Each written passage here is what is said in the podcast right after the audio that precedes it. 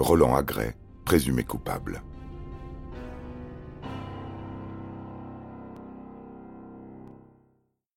Santelli est un bon conteur, quoiqu'un peu inconstant. Par la suite, il ne cessera de se rétracter, de réitérer et ajouter des variations mettant en cause, puis dédouanant Roland Agray. Celui-ci, de plus en plus convaincu d'être le dindon de la farce, s'acharne à démentir et nuance l'anecdote. Il n'a rien commandité du tout, n'a pas non plus grimpé de gaieté de cœur dans la quatrelle des deux Antoine. Un revolver braqué sous le nez, ils l'ont surtout raquetté, ont menacé de mort sa fille de six ans, arraché cinquante mille francs et un cran d'arrêt au passage. Sans compter qu'il faudrait être sacrément étourneau pour payer ses porte-flingues par chèque, non? Certes.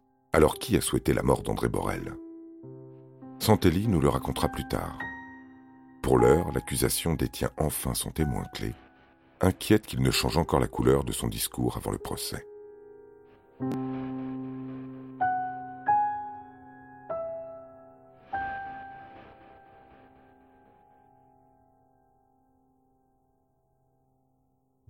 Celui-ci s'ouvre aux assises de Nîmes le 26 février 1973. La presse frémit, entrevoit déjà l'échafaud et la guillotine. À l'intérieur, Roland partage le banc des accusés avec les deux Antoine. Les grandes lignes semblent établies, les rôles soigneusement distribués. Agré instigue, ses comparses s'exécutent. La thèse acquise ne bougera pas d'un iota, et ce malgré les atouts de la défense, déplorant un dossier aussi épais qu'un fascicule rappelant que l'une des deux victimes, M. Borel, au vu de ses fréquentations dangereuses avec le milieu, n'avait besoin de personne pour finir assassiné dans la garrigue. Aux grandes dames de l'avocat général, Santelli ne peut s'empêcher de déraper, de modifier à sa guise des scènes, d'y ajouter des personnages. Ainsi, il assure aux jurés que Roland était en réalité présent la nuit du double meurtre, soucieux du travail bien fait, même si sa présence au Gros du Roi, chez Rosita, fut démontrée à maintes reprises.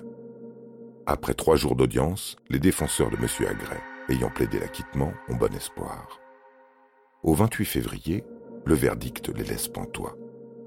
Antoine Santelli est condamné à mort, Antoine Ritter écope de la réclusion à perpétuité, Roland Agray de 15 ans. Ce dernier rejoint la centrale de Muret, enroule ses bandes, enfile ses gants et monte sur le ring. Le véritable combat peut commencer.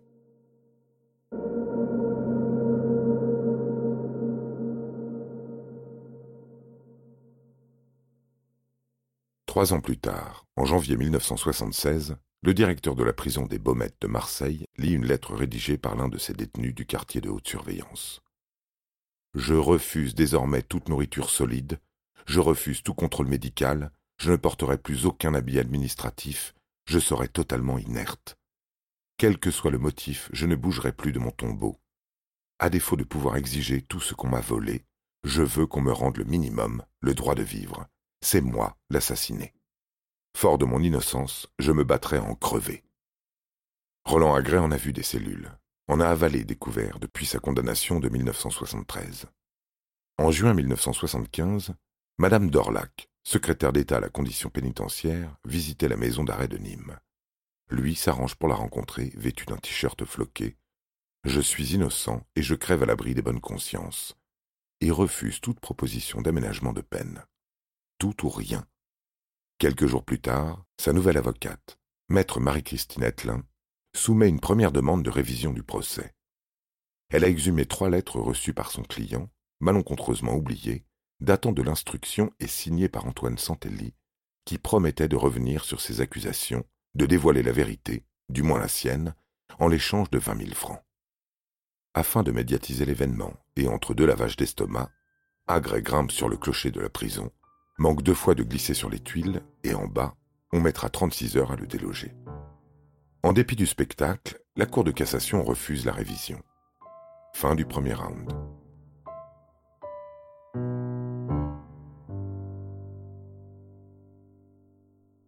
Désormais au Baumette, Roland Agray s'apprête à poursuivre ses coups d'éclat, quitte à y laisser sa peau. Il prend son corps en otage, comme il le dit lui-même, à défaut d'avoir l'embarras du choix. Le 12 janvier 1976, après plusieurs tentatives de suicide, lassé d'ingurgiter cuillère et stylo beurré, il entame une autre grève de la faim, qui durera sous perfusion un an et vingt-huit jours, qui lui coûtera 41 kilos et quelques dents. À l'air libre, Marie-Jo, son épouse, renonce également à ses repas et finit inconsciente, portée par une civière par un comité de soutien grandissant. La cause a gagné de l'ampleur. Étudiants et lycéens manifestent dans la rue. Agray a beau être courageux, il n'en demeure pas moins mortel. En 1977, sous la houlette de Bernard Grangeon, alors président de l'ONG Médecins du Monde, un comité de sept experts se penche sur son cas et met le holà. Le détenu, devenu aussi réactif qu'un butternut, n'en a plus pour très longtemps. Au pied du mur, seul le président de la République, Valéry Giscard d'Estaing, est en mesure de lui sauver la mise. Au mois de mars, on lui accorde la grâce médicale.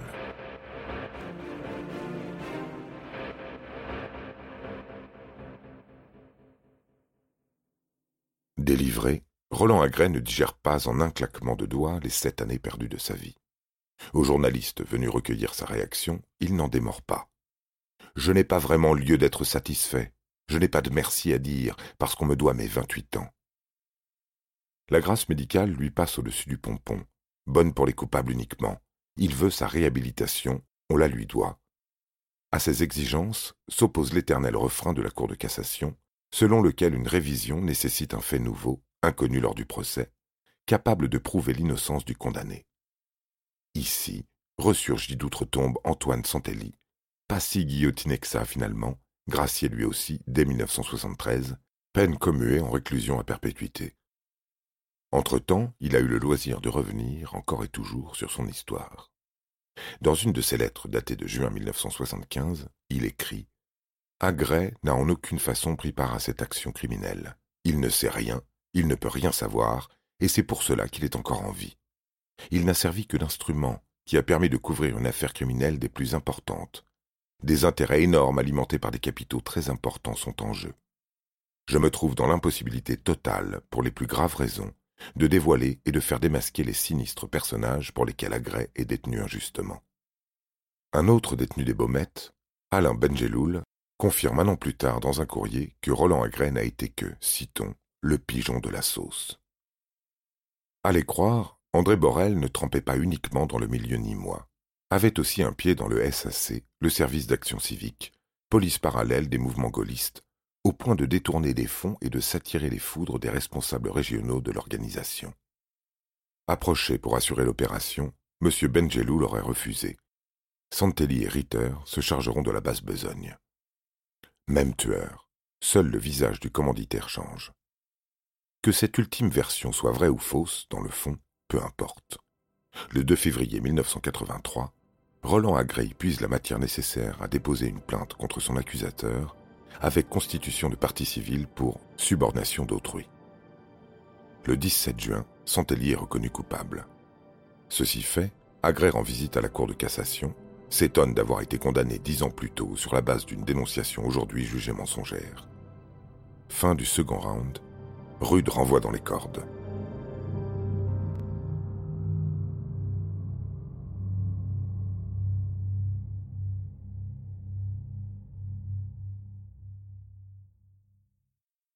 Même le nez plongé dans ses contradictions, la justice prend son temps à admettre ses erreurs et du temps, M. Agray en a déjà concédé. En 1983 toujours, il s'imbibe de whisky, invite les caméras de la télévision et tranche deux de ses doigts tel le gibier coincé dans un piège, contraint de se mutiler la patte. Placé dans une petite bouteille de formol, il s'en va les remettre au directeur livide des affaires criminelles et des grâces, et ne se prive pas de lui glisser un bon mot. Votre justice, vous la faites à deux doigts près. Un an plus tard, rebelote, il s'en coupe un autre, menace de se coudre la bouche, et là, la Cour de cassation abdique.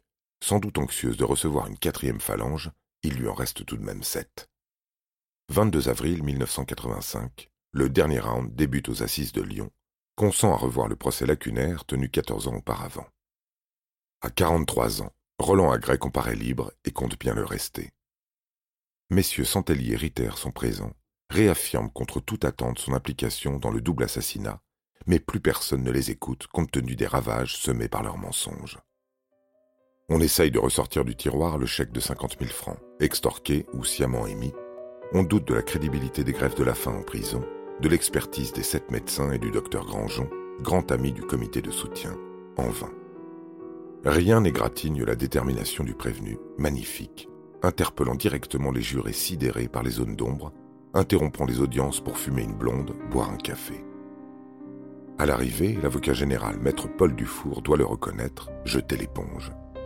Depuis 1970, lui dit-il, la justice a été bafouée par vous. Vous êtes moralement coupable de façon certaine à mes yeux. Mais vous ne pouvez, à mon sens, être juridiquement condamné aujourd'hui. Jeudi 24 avril 1985, Roland Agré est acquitté, victoire par chaos.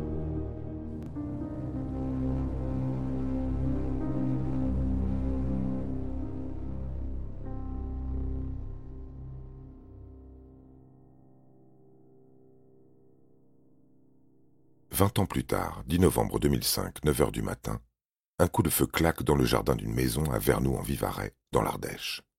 Le propriétaire, Roland Agret, vient littéralement de se tirer une balle dans le pied en protestation contre le refus de la commission d'indemnisation de la Cour d'appel de Grenoble.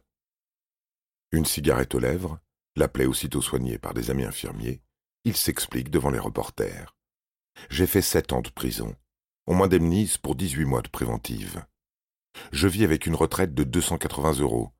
Maintenant, je m'assois sur le code de procédure. Les hauts magistrats devraient pourtant bien le reconnaître, réfléchir à deux fois avant de décliner ses requêtes légitimes. Le tort est réparé, l'indemnisation revue.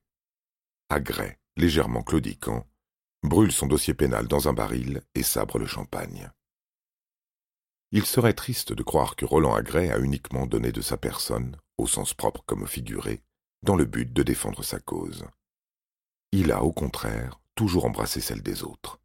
En 1977, dès sa sortie de prison, il publia un livre intitulé Mon combat est le vôtre, dont l'histoire n'est qu'un exemple au rayon des injustices tues. Je ne suis pas un cas isolé. Je suis sorti dans l'enfer où demeurent beaucoup d'autres condamnés dans des conditions douteuses, suspectes. Il y a dans les prisons des coupables préfabriqués et qui crèvent. Plus tard, il fondera l'association Action Justice, prête à intervenir n'importe où, n'importe quand. Il suffit qu'un ayant droit lésé les mandate. Lorsqu'il décède en 2016, à 74 ans, le peu d'intérêt manifesté par les médias étonne. Il n'existe guère de documentaires télévisés lui étant consacrés, exception faite d'accusés à tort en 2010, réalisé par Frédéric Gilbert, source foisonnante et salutaire. À la longue, l'affaire Agrès menace de tomber dans l'oubli souvenir crucial d'un des rares cas de procès révisés, le troisième sur douze après Alfred Dreyfus et Jean-Marie Deveau. Essayons de la garder dans un coin de tête.